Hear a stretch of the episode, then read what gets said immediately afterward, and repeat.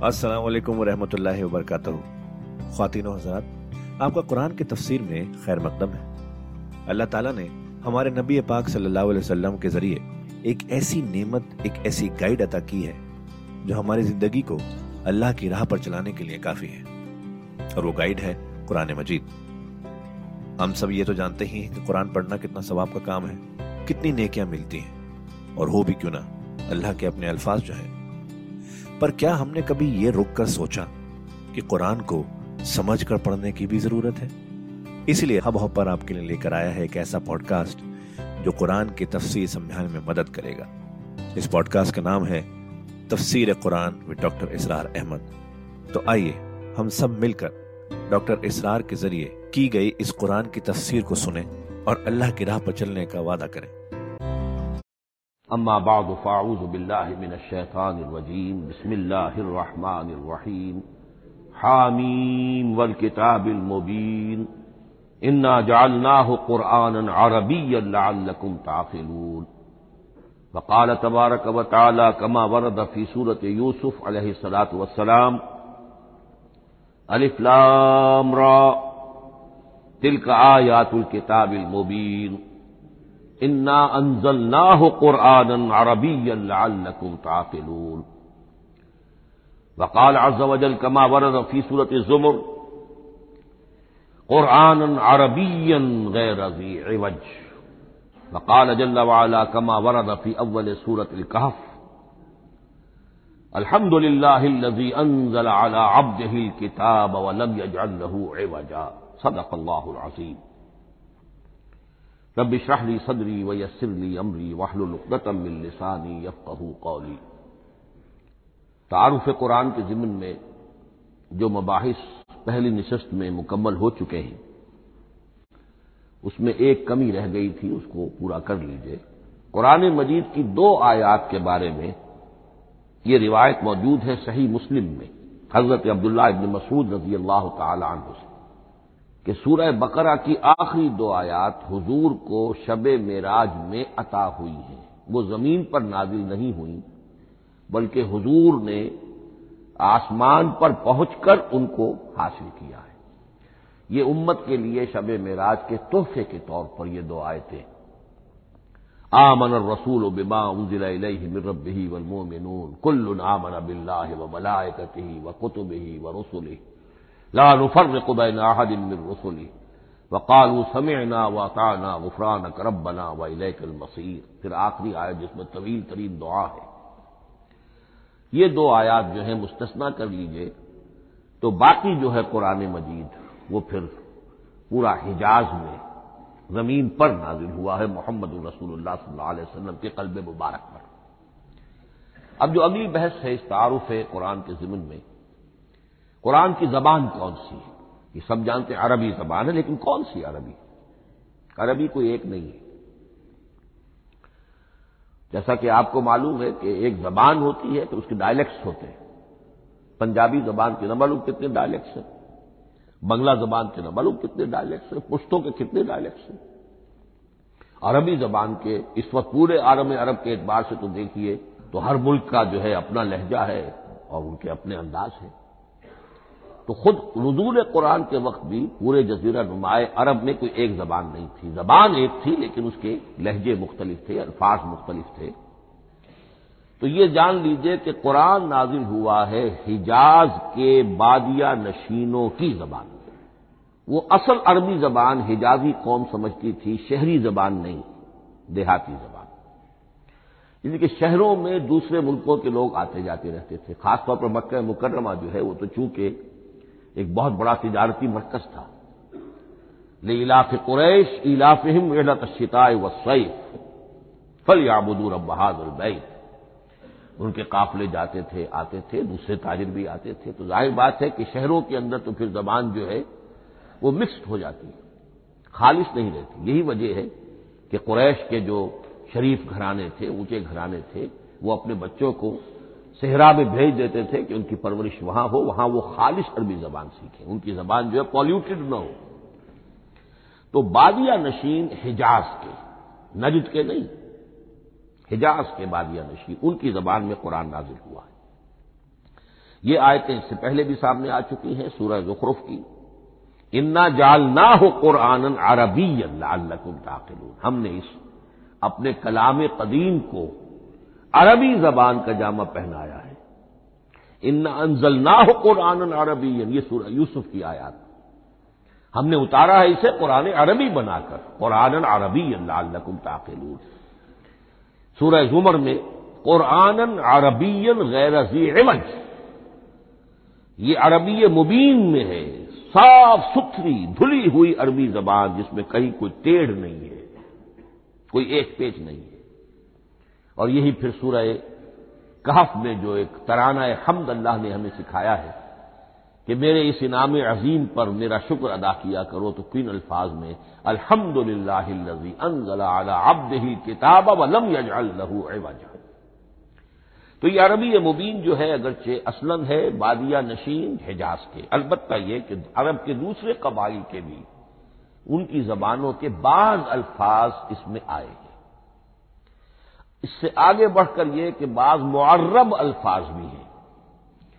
हिंदी जबान का कोई लफ्ज, उसने अरबी का जामा पहन लिया। फारसी जबान का कोई लफ्ज, उसने अरबी का जामा पहन वो भी कुरान में बाज है इस्तेसनात हैं ये। जैसे संग गिल, ये अरबी, ये फारसी जबान का लफ्ज है। संग गिल, वो सिज्जील बनकर कुरान मजीद में आ गया है। हिजारत मिन सिज्जील, ये जो अलम तरक फफाद रब कब साबिल फील, सूरह फील में है। संग गिल का सिज्जील बना। इस तरह के कुछ और अल्फाज भी हैं, लेकिन ये समझिए कि एक्सेप्शन प्रूव द रूल ये इस्तेसनात हैं। कायदा अपनी जगह पर कायम रहेगा कि ये हिजाज के बद्दू बादिया नशीनों की जो जबान थी, उसमें कुरान नाजिल हुआ है। इस कुरान के बारे में, इसकी जबान के बारे में जो चंद पहलू सामने रहने चाहिए फसाहत और बलागत की मेराज। ये मैं बाद में कुरान के वजूह एजाज पर जब बहस करूँगा कि ये किस किस एतबार से मोजा है तो वहाँ ज़्यादा तफसील से ये बात आएगी कि अरबी जबान की फसाहत और बलागत की मेराज है। आपको मालूम है कि आज भी दुनिया में यहूदी भी हैं जिनकी मादरी जबान अरबी है, ईसाई बेशुमार हैं जिनकी मादरी जबान अरबी है। उनके यहाँ भी अरबी अदब की चोटी की किताब जो पढ़ाई जाती है वो कुरान है। ये उन्हें मानना पड़ता है कि अरबी अदब की जो आखिरी किताब है, चोटी की किताब है, वो यही है। यहूदी भी पढ़ाएँगे, जैसे आप अंग्रेज़ी जबान पढ़नी है, समझनी है तो शेक्सपियर के बगैर आप कैसे समझेंगे? अब वो तो एक स्टैंडर्ड है। इसी तरीके से यूँ समझिए कि अरबी जबान, अरबी होने के एतबार से कलामुल्लाह होना, उस पर उनका ईमान नहीं है, लेकिन यह कि अरबी जबान के एतबार से उसकी फसाहत और बलागत का लोहा वो मानते हैं। फिर इसमें खास मलकूती जना है। डिवाइन म्यूज़िक सौती आहंग है। अजूबत है, मिठास है। लाहौर में एक साहब हैं जो प्रोफेसर हैं फोनेटिक्स के, पंजाब यूनिवर्सिटी में। वो कहते हैं, मैं साबित कर सकता हूँ कि जितने भी आज दुनिया में उसूल हैं, सौती, ये खुद अपनी जगह बहुत बड़ी साइंस है। उसके एतबार से मैं साबित कर सकता हूँ कि बुलंद तरीन मौसीकी कुरान मजीद में मलकूती गिना। इसीलिए कुरान मजीद को अच्छी से अच्छी आवाज़ में पढ़ने की ताकीद आई है। जयनुल कुरान अब अफवात कुरान को अपनी आवाजों से मुजयन करो। इसी तरीके से मल्लम यतगन बिल कुरान फलह समिन्ना जो कुरान मजीद को अच्छी से अच्छे तरीके पर पढ़ने की कोशिश नहीं करता, वो हम में से नहीं है। इसी तरह के वाकयात भी हुए हैं। हज़रत अबू मूसा अशरी रज़ी अल्लाह तन वो बहुत खुशलहान थे। तो एक रोज हुजूर सफ़र, रात के वक्त कहीं गश्त पर थे, जा रहे थे उनके मकान के करीब से तो वो उस वक्त रात की नमाज़ में कुरान पढ़ रहे थे। तो हुजूर वहाँ काफ़ी देर तक खड़े होकर सुनते रहे। ज़ाहिर बात है कि उस वक्त के मकान क्या होते थे? एक एक गुजरा होता था। ये कोई कई कई कनाल की कोठियाँ तो नहीं होती थी कि क्या पता चले उनके अंदर क्या हो रहा है। वो तो हज़रत अबू बकर के मकान के पास से गुजरते थे तो उनकी तिलावत सुनते थे। हज़रत उमर के मकान के करीब से गुजरे, उनकी तिलावत सुनी। हज़रत उमर बुलंद आवाज़ में पढ़ते थे, हज़रत अबू बकर बड़ी पस्त आवाज़ में पढ़ते थे। हजूर ने पूछा कि तुम ऐसा क्यों करते हो? हज़रत उमर ने कहा, मैं इसलिए करता हूँ, ज़ोर से पढ़ता हूँ कि शैतान भाग जाए। हज़रत अबू बकर ने अर्ज़ किया कि मैं इसलिए पढ़ता हूँ कि जिसको मैं सुना रहा हूँ, वो सुनता है। उसको बुलंद आवाज़ की ज़रूरत नहीं। हुजूर ने कहा कि अबू बकर, तुम जरा ऊँची कर लो आवाज़ और उमर तुम जरा पस्त कर लो। एवरेज में ले आओ। तो बहरहाल ये मामला हजूर का साहबा के साथ होता था। तो अबू मूसा अशरी रज़ी अल्लाह तु की जब किरात आपने सुनी तो अगले रोज जब मुलाकात हुई फजर में तो आपने तहसीन फरमाई अल्फाज में, या अबा मूसा इन का कद ऊती का मिजमारन मिन मजामिर आले दाऊद। अहबू मूसा, तुम्हें तो अल्लाह ने आले दाऊद के साजों में से एक साज अता किया है। यानी हज़रत दाऊद के गले में जो साज था खुशलहानी थी, उनकी आवाज़ नहाय खूबसूरत थी। तो इसी तरीके से अब वहाँ कोई मिजमार से मुराद वो कोई वो कोई, वो नहीं है आलात मौसीकी नहीं, गले में जो अल्लाह ताला ने रखा है।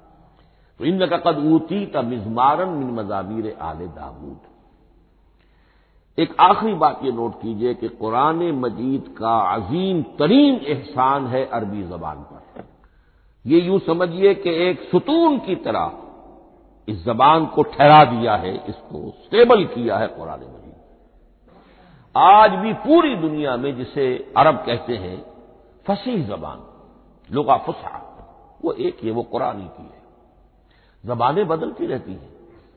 उर्दू 300 साल पहले की दखन में जब शुरू हुई, वो आज आप पढ़ भी नहीं सकेंगे, वो क्या उर्दू थी, वली दखनी की फिर वो क्या क्या क्या उसने रूप बदले हैं? अब वो उर्दू किस शक्ल में है? फारसी किन किन शक्लों में रही है? मुख्तलिफ़ अंग्रेज़ी कितनी शक्लें बदल गई हैं? लेकिन अरबी कायम है। उसके लिए जैसे कि कुरान मजीद में आता है कि हमने पहाड़ ज़मीन में गाड़ दिए उसको स्टेबलाइज करने के लिए। अंतमीदा बेकुम तुम्हें लेकर ज़मीन एक तरफ़ को झुक ना जाए। तो जिस तरह ये पहाड़ जो है स्टेबलाइजिंग इफ़ेक्ट रखते हैं इस ज़मीन के लिए, इसी तरीके से कुरान स्टेबिलाईजर है अरबी जबान का। इसके अंदर जो एक ठहराव और जमाव पैदा किया है, ये कुरान मजीद का एहसान असीम है। तारुफ कुरान के जुम्मन में अगली गुफ्तु कुरान के असमाओ सिफात। अरबों का एक खास जौक था, और ज़ाहिर बात है कि अल्लाह ताला ने जब कुरान नाजिल किया है तो अरबों के जौक को भी मद्देनजर रखा है। उनका जौक क्या था? जिस चीज़ से उन्हें मोहब्बत होती थी, उसके वो बहुत से नाम रखते थे। घोड़े के लिए हज़ारों लफ्ज मिल जाएँगे आपको। शेर के लिए पाँच हज़ार अल्फाज मिल जाए तलवार के लिए पाँच हज़ार अल्फाज मिल जाए यानी उस शय की जो भी सिफत है, उस सिफत के एक बार से एक नाम। कोई और सिफत है, उस सिफत में एक और नाम। तो वो सिफाती नाम, अब जैसा कि आपको मालूम है, अल्लाह के निन्यानवे नाम सिफाती तो है ना? अल्लाह की एक सिफत, दूसरी सिफत, उसी के एतबार से उसके नाम है। कुरान मजीद के असमा अल्लामा जलालुद्दीन सयूती रहमत ने पचपन शुमार किए। लेकिन वो भी मुकम्मल नहीं है लिस्ट, इसलिए कि उसमें एक अहम नाम बुरहान ये शामिल नहीं है। इनमें से जो अहम असमा है, मैं आपको सुना देता अल कुरान जिस पर गुफ्तगु बाद में होगी, इसलिए कि सबसे ज़्यादा एक राय यह है कि यह तो इसमें जामिद है, इसमें अलम है कुरान के लिए। प्रॉपर नाउन है। अल किताब अल ज़िक्र अल हुदा अल नूर अल फुरकान कलामुल्लाह अल वही रूहम मिन अमरना। फिर इसकी सिफात के एतबार से अल करीम अल हकीम अल अजीम अल मजीद अल मुबीन रहमा अल अली बसाइर बुशरा बशीर नजीर अज़ीज़ कुरान अज़ीज़ बलाग बयान आहसनुल कसस आहसनुल हदीस मुआवजा शिफा मुबारक मुहैमन कय्यम मसानिया मुतशाबे ये मैंने आपको तेईस नाम बताए हैं, लेकिन यह कि अल्लामा जलालुद्दीन सयूती ने पचपन गिनवाए लेकिन जो बहस दिलचस्प है वो ये है कि जो इसके लिए लफ्ज अल कुरान है, इसके मानी क्या है और ये किस मसदर से, किस मादे से ये लफ्ज बना है? एक राय तो यह है कि इसमें जामिद है ये मुश्तक नहीं है किसी मादे से निकला हुआ नहीं है। और यह भी आप नोट कर लीजिए अल्लाह के असमा से में, में से भी एक नाम को समझा जाता है वो मुश्तक नहीं है इसमें जामिद है इसमें अलम है और वो है अल्लाह। बाकी सारे नाम सिफाती हैं। एक नाम इसलिए इसमें जात कहते हैं इसमें जात। लेकिन ये राय मुतफक अलह नहीं है ये कुछ लोगों की राय है। एक राय यह भी है कि यह भी इसमें अलम नहीं है, ये भी मुश्तक है इलाह से। जैसे हकीमुन, ये सिफत है। अल हकीम ये अल्लाह का नाम हो गया। इलाहुन, एक मबूद। अल इलाह मबूद बरहक अल इलाह वो अल्लाह बन गया। एक राय ये। लेकिन यही इसी तरीके से नोट कीजिए। कि कुरान मजीद के बारे में भी एक राय है कि अल कुरान इसका इसमें अलम है, प्रॉपर नाउन है। ये जाविद है, ये मुश्तक नहीं है, किसी और मादे से निकला नहीं। लेकिन जो अक्सरियत की राय है, जिस पर तकरीबन इजमा है, वो ये है कि नहीं, ये इसमें जामिद नहीं, इसमें मुश्तक है। लेकिन फिर दो राय हैं कि मादा क्या है। एक कर्म काफ, रा, नून, और एक करा। काफ रा हमजा। ये दो मुख्तलिफ़ मादों के बारे में राय है कि कुरान इनसे निकला है। कर्म कहते हैं किसी चीज़ का करीब हो जाना, जुड़ जाना, मिल जाना। ये हज की जो तीन शक्लें हैं, हज तमत्तो है, हज करान है और हज इफराद है। करान क्या है? एक ही एहराम में उमरा भी और हज भी दोनों को जमा कर लिया जाए तो यह हज करान है। इसी से करान साजैन का लफ्ज इस्तेमाल होता है। करीना और कराइन जो है, इसी से अल्फाज। इमाम फर्रा की राय यह है कि कर्म से यह कुरान बना है। इसलिए कि इसमें भी अल्लाह ताला की आयात जमा हो गई। इसी तरह करा, काफ, रा और हमजा। इस करात का मस्तर भी बन जाता है, जैसे रुझान। राजीव है, रजह से रुझान। गुफरान गुफरान करबना परवरदिगार हम तेरी मकफरत के खासगार हैं। इसी तरह कुरान करा से बना है। मफूल जो है वो मस्तर के मानी में आ जाता है, यानी पढ़ी जाने वाली शय। और एक करा आता है अरबी जबान में, करातुल माफिल हौस। मैंने पानी जमा कर लिया हौस के अंदर। बारिश हुई, मैंने कुछ पानी हौज में जमा कर लिया। करातुल माफिल हौस। इसी से करिया का लफ्ज बना। करिया बस्ती को कहते हैं, जहाँ लोग जमा होकर रहते हैं। करिया। तो इस मानी में ये कुरान जो है, ये जमा है अल्लाह ताला की सिफात और अल्लाह की ज़ात जो है और उसकी आयात का जाम है। ये है लफ्ज कुरान की बहस। अगली बहस और बड़ी अहम है और दिलचस्प है। कुरान का उसलूब कलाम किस कैटेगरी में फॉल करता है? कुरान क्या है? एक शय की तो सख्ती से नफी की अल्लाह ने यह शेर नहीं है। वमा अल्लमना शेर वमा यम बगीला। सूरह यासीन। हमने शेर तो इन्हें सिखाया ही नहीं मोहम्मद रसूलुल्लाह को सल्लल्लाहु और वो शेर उनके शायान शान भी नहीं।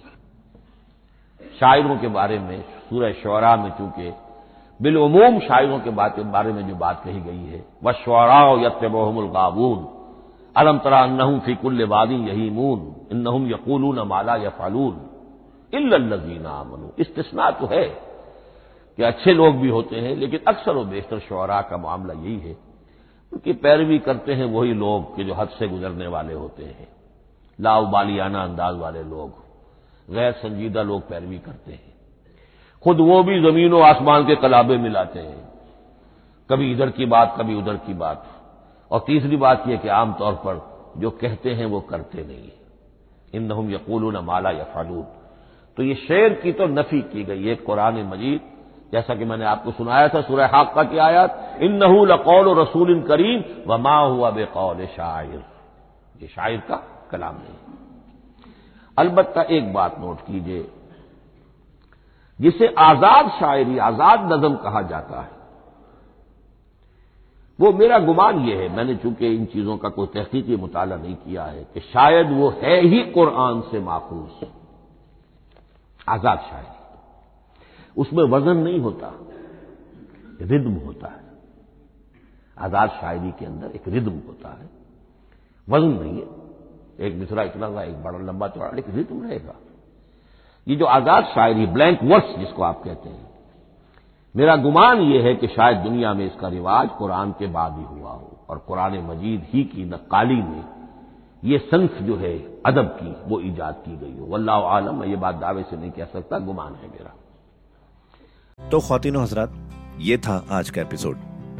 अभी तफसीर बाकी है। पूरी तफसीर सुनने के लिए अगला एपिसोड सुनना ना भूलें।